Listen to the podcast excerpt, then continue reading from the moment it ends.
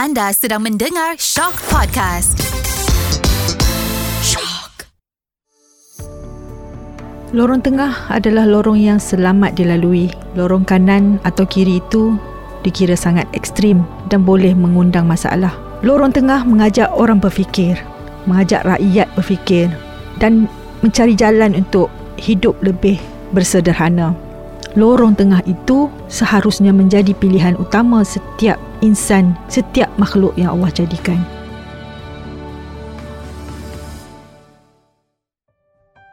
Assalamualaikum warahmatullahi wabarakatuh.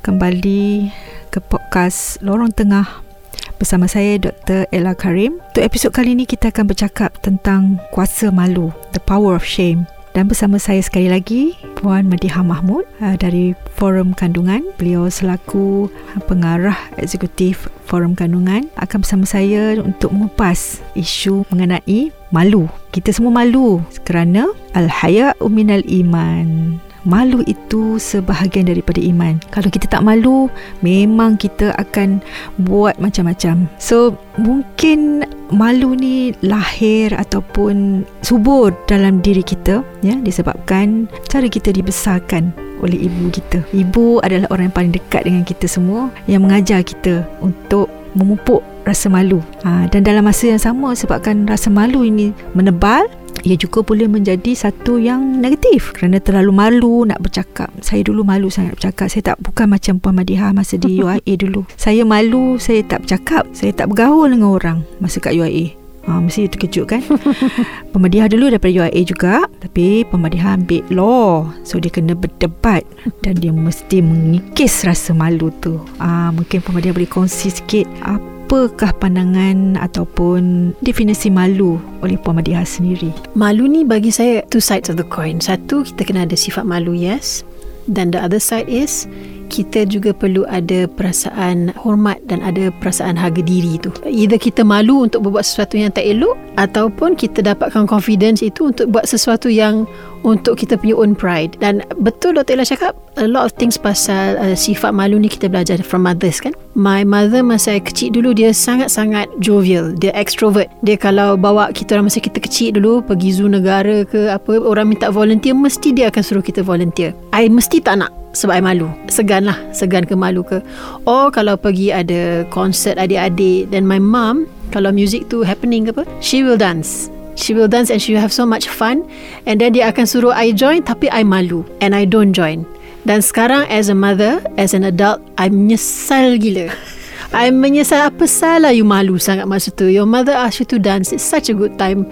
Join je lah. Tapi masa tu A girl Very self-conscious. Perasaan malu yang tak bertempat lah sebenarnya. Padahal mak yang ajak joget pun Tapi tak. So I feel A little bit of regret there Tapi as a mother Sebab I dah jadi mak sekarang I have three sons I understand kalau my sons pula yang malu. So I as a mother pun I tak ada over sangat lah. So I can understand kalau my my my son nampak shy ke apa ke I tak force it sebab I ingat lagi perasaan masa saya kecil dulu. But at the same time I akan cakap kepada my sons sometimes kita jangan risau sangat apa orang kata. Kalau kita malu benda yang memang patut malu tu ialah tapi kalau malu yang tak bertempat ya you know you're not doing anything wrong it's not illegal you're just having fun buat je. Macam dah, anak I kalau dah besar dia dah tinggi tapi dia budak-budak lagi dia tak nak main kat playground sebab dia malu. I kan cakap but after this you dah jadi teenager you takkan main dah. This is your only chance. Yang orang sekeliling ni you dah tak jumpa dah lepas ni. So you nak malu buat apa just go and have fun. So insyaAllah dia orang buat then no regrets lah. I'm hoping uh, my son nanti dah besar tak adalah uh, perasaan nyesal.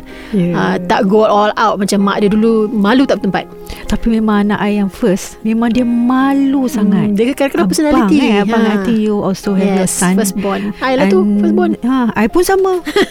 Tapi masa umur 6 tahun saya menyanyi di atas pentas. Ah, tu tak malu lah tu. Mak bagus lah tu. habis satu Confident. Sharifah I ni lagu mama. Mak buatkan kebaya. Hmm. itu lah mak kita wow. punya semangat. Uh, kebaya masa tu warna kuning. Kebaya merah tu masa saya deja dua. Ha, Menyanyi pakai kebaya labuh Warna merah baldu. Masa sekolah memang Menari Menyanyi Semua That's masuk. Nice, Tak malu. Tapi bila masuk universiti Ah. pula Malu. Saya tak tahulah Mungkin bercampur dengan Malu dan malas. Itu pun bahaya Ya, betul, Tak betul. bertempat lah Sebab rasa macam Aku ni tak buat banyak benda Masa Hmm. universiti Zaman universiti Dan mungkin tersalah pilih kawan Dan sebagainya Kan possible, betul. Ah, possible Kawan yang negatif Kawan yang kata Alah peduli kan Mengundi pun saya tak pergi Masa tu Kenapa? Sebab saya kata Biarlah malas Ah. Faham tak Macam kita mungkin confuse Antara malu atau malas tu Hmm, betul. Mungkin boleh bercampur ya? Atau orang utara panggil segan So Benda ni dua-dua Betul lah macam Pemadia cakap Is two side of a coin You boleh jadi satu yang baik Hmm. Yang sangat bagus untuk kita Dan juga boleh jadi satu yang Sangat tidak bagus Betul. kerana bila kita tak ada perasaan malu, kita boleh buat apa saja ataupun kita mungkin melampaui batas. Yes. Ya, ha, melampaui batas tu bukanlah sifat-sifat orang yang bersederhana atau Hmm. hmm. mengikut lorong tengah. Ha, so, bila kita buat satu yang melampaui batas, Allah murka, Allah marah dengan kita.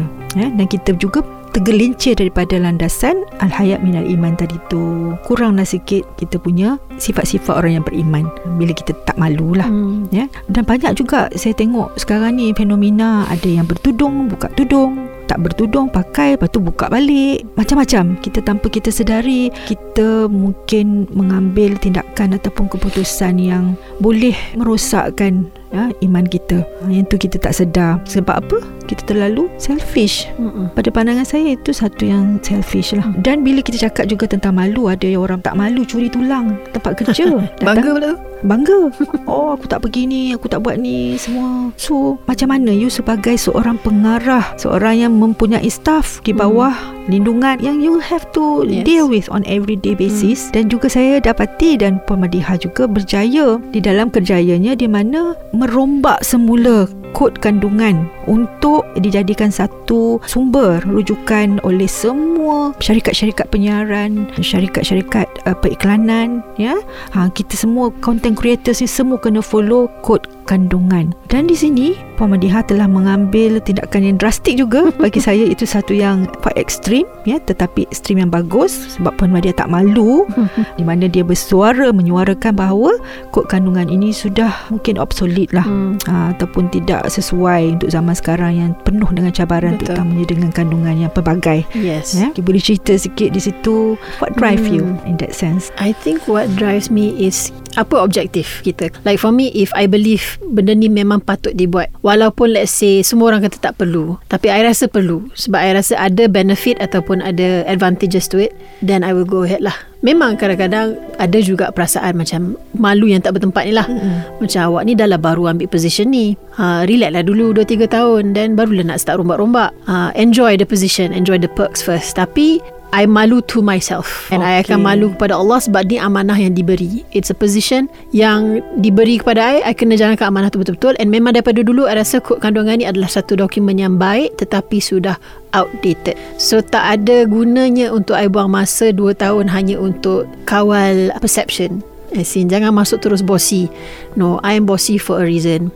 Because I rasa benda ni perlu dibuat. Uh, and thank you Dr. Ella. Yes, robakan tu adalah satu exercise yang yang very challenging. Mm-mm. But it needed to be done kan. So in that sense, perasaan malu tak bertempat tu kena ketepikan sebab I feel that it had to be done. And then another thing I can share, secara personality ataupun naturally, you might be surprised aku. I malu sebenarnya. I'm very shy. very introverted. I tak reti sangat networking, um, especially kalau conference kan, dia ada conference session 1, session 2. Yang tu I tanya soalan tak apa. Pergi kat mic tanya soalan berani. But the moment is networking, kena keluar ambil karipap, ambil kopi, pergi bercakap dengan orang. Ha, yang tu I awkward. So when I got this position, one of my job is to actually network lah. Sebab hmm. macam mana nak buat rombakan kalau I tak kena orang kan? Yelah. So benda tu terpaksa I control dan terpaksa belajar.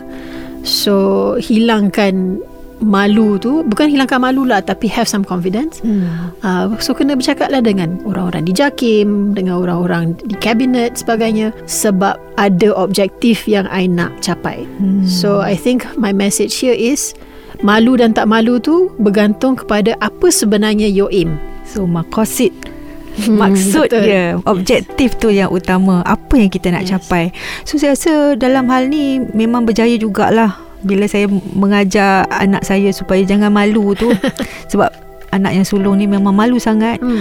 nak tengok perempuan masa kat sekolah dulu budak perempuan cakap dengan dia takut ke? malu. Ha, tapi sekarang ni alhamdulillah dah masuk college. Ah. ha, dah tak malu dia pula bernasihat kawan-kawan dia. So saya rasa itu adalah teknik-teknik Ah, dia ya. ha, yang yang kita semua kena pelajari. Betul. anak yang nombor dua pun malu and sampai dia tanya mama how do you start a conversation? Alah. what is the conversation starters Hmm. eh how come you talk with anybody? You you don't even know them. Saya mungkin lebih kepada macam puan cakap tadi kita ada tujuan Yes. ada objektif yang kita nak capai Yep. kita fokus kat situ insyaallah semua saya mengajak semua para pendengar kalau malu mungkin anda akan rugi Hmm, betul.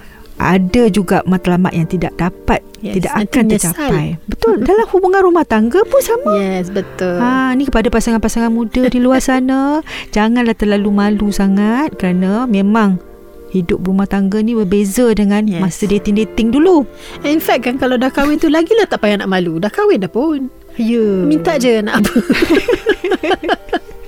kan? Kalau teringin nak dapat bunga daripada suami Ha. Janganlah merajuk tempat pasal dia pun tak tahu. Lepas tu kononnya nak letaklah repost lah Instagram orang lain dapat bunga Suami tak faham. Cakap je bang lama tak dapat bunga. Pandai-pandai lah dia pergi beli bunga. Kan? Dah tadi petik je kat luar Dekat dekat garden Tak orang ke? payahlah. Dengan your pasangan lah You paling tak payah nak malu sangat. Betul-betul Tapi kadang-kadang saya tengok pasangan ni Malu tak bertempat. Yes. Dan bila sampai satu tahap Bila dia tidak bercakap, bercakap dengan Hmm. pasangannya Sampai satu tahap Meletup Yes Meletup bahaya. bahaya dan isteri mempunyai persepsi tertentu pada suami. Yes. Dia beranggapan bahawa suami dia ignore dia, Hmm. suami dia tak sayang Padahal dia. tak communicate. Padahal rupanya masalah komunikasi. Yes, yes, saya selalu cakap macam ni dengan pelajar-pelajar saya juga bila ada masalah komunikasi, ha, kita ni macam-macam lah datang dalam Yes. kepala kita syaitan Betul, pun masuk betul. menghasut. Kita ada teori kita sendiri nanti. Ya, kita akan ada teori kita formulate sendiri. Tapi saya selalu bagi tahu mereka, apa? Awak ingat saya ni psychic? saya bukan psychic. Psychic orang psychic kan Yes. boleh membaca pemikiran orang lain. Yes, betul. Saya tak boleh baca, saya tak tahu. Ah, saya lagilah saya kahwin dengan orang Arab. Memang susah awal-awalnya nak berkomunikasi. Hmm. Saya beranggapan dia ni tak sayang saya. Dia nak kahwin orang Arab kot. Sampai macam Ya tu. Allah. Kan? Ah, tapi eh, buat apa dia kahwin dengan aku? Betul. Sebab sini semua hasutan ataupun yes. was-was daripada cucuk-cucuk jarum-jarum iblis tu. Yeah. Especially kalau you ada issue with your husband or your wife, you tak cakap dengan husband or wife tu, you duduk you bercakap dengan kawan-kawan you. Allah. Yang tu bahaya sebab nasihat kawan-kawan ni kadang-kadang satu tak betul. Mungkin datang daripada perasaan cemburu dia ke, ada niat tak baik dia ke atau dia memang kasih nasihat yang tak bagus ke. Tapi kita yang tengah vulnerable, kita yang tengah sensitif ni pergi dengar pula. Padahal benda tu don't discuss. Yang tu kena malu. Hal-hal rumah tangga ni tolonglah malu dengan kawan-kawan. Masa gaduh dengan husband, yelah you cerita macam-macam. Saja dengan kawan dengan mak Eh, yang tu kita lagi pun lah sama. Yang tu lagi lah Especially with Ah. family Masa you tengah gaduh dengan your husband Kalau you cerita kat kawan-kawan Cerita kat family You aibkan dia semua Lepas tu kejap lagi You baik balik dengan husband you Dia punya reputation With your friends and your family Dah lain Betul, betul. Dia orang akan tahu dah Your masalah rumah tangga semua So dalam hal rumah tangga Silalah malu dengan orang lain Tapi jangan malu dengan pasangan Just communicate Macam Dr. Ella kata tadi Communication is number one kunci yang utama yang kita yes. kena pegang bila berhubungan dengan manusia. Betul? Dengan Allah juga kita berkomunikasi.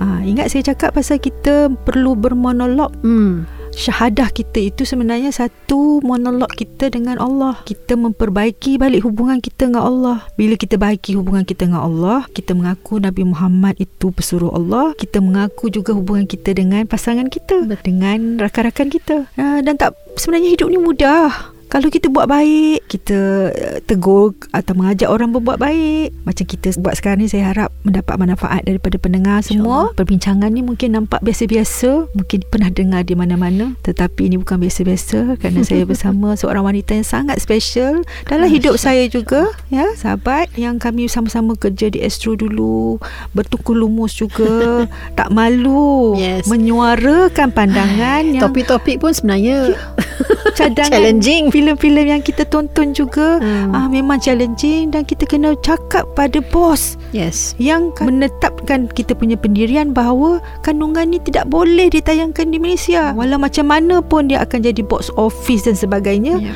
tetapi kandungan ni tidak boleh.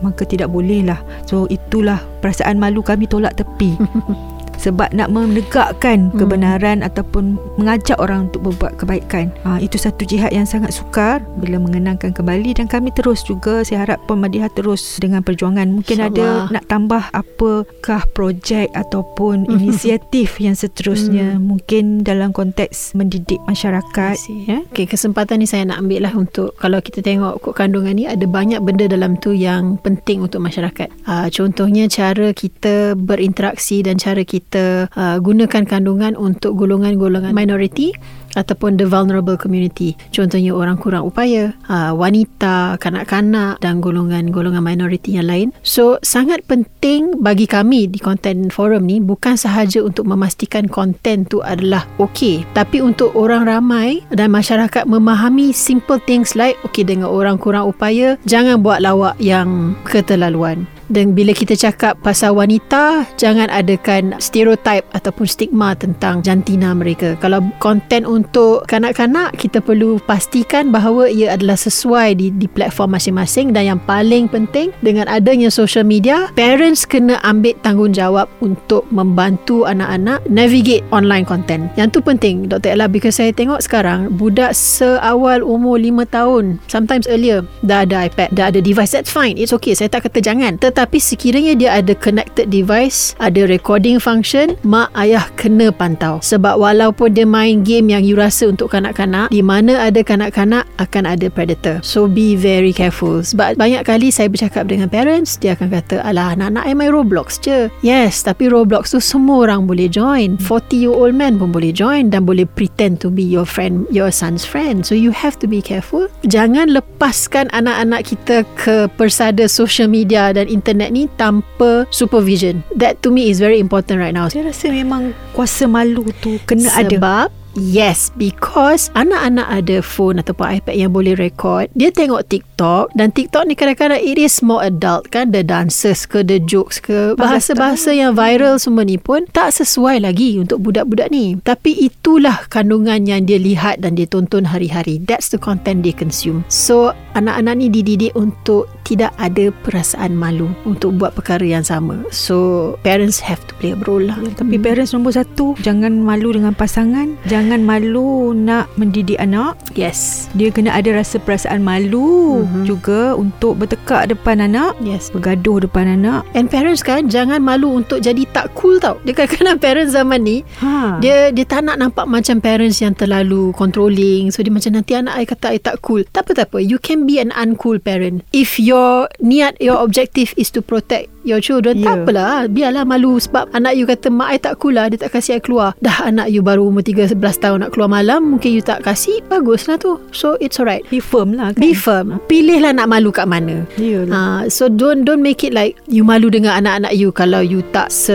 relax and cool as anak-anak jiran contohnya. It's okay. It's okay not to be cool. Kita sebagai ibu bapa Saya rasa kita kena tegas Ada identiti kita sendiri ya. Jangan samakan dengan ibu bapa yang lain Yes. Ke- Saya tak tinggal dengan keluarga you Yep. Saya tak tahu Kita pun jangan buat assumption yang Yep. Bahawa Oh agama ni lah segala-galanya Ya betul Yes. Pendidikan agama tu segala-galanya tapi kalau Allah nak uji Betul. ada juga dalam keluarga yang penuh dengan ilmu uh, orang-orang yang di dalam keluarga tu semuanya hafiz dan sebagainya Mhm. tetapi Allah uji mereka Yes, dengan betul. pelbagai kejadian lah tu kita jangan menghukum orang lain Yep. sentiasalah malu dengan Allah Betul. bila kita malu dengan Allah kita takut nak buat jahat Yep. kita takut nak sakiti orang lain so itu malu nombor satu malu dengan Allah insya-Allah iman kita diri kita selamat hubungan kita dengan orang lain juga akan jadi lebih baik terima kasih Pamadiha Thank you Dr. Ella. Terima kasih. Ah, InsyaAllah kita bertemu lagi dalam podcast Lorong Tengah. Sentiasalah pilih jalan tengah bersederhana dalam kehidupan.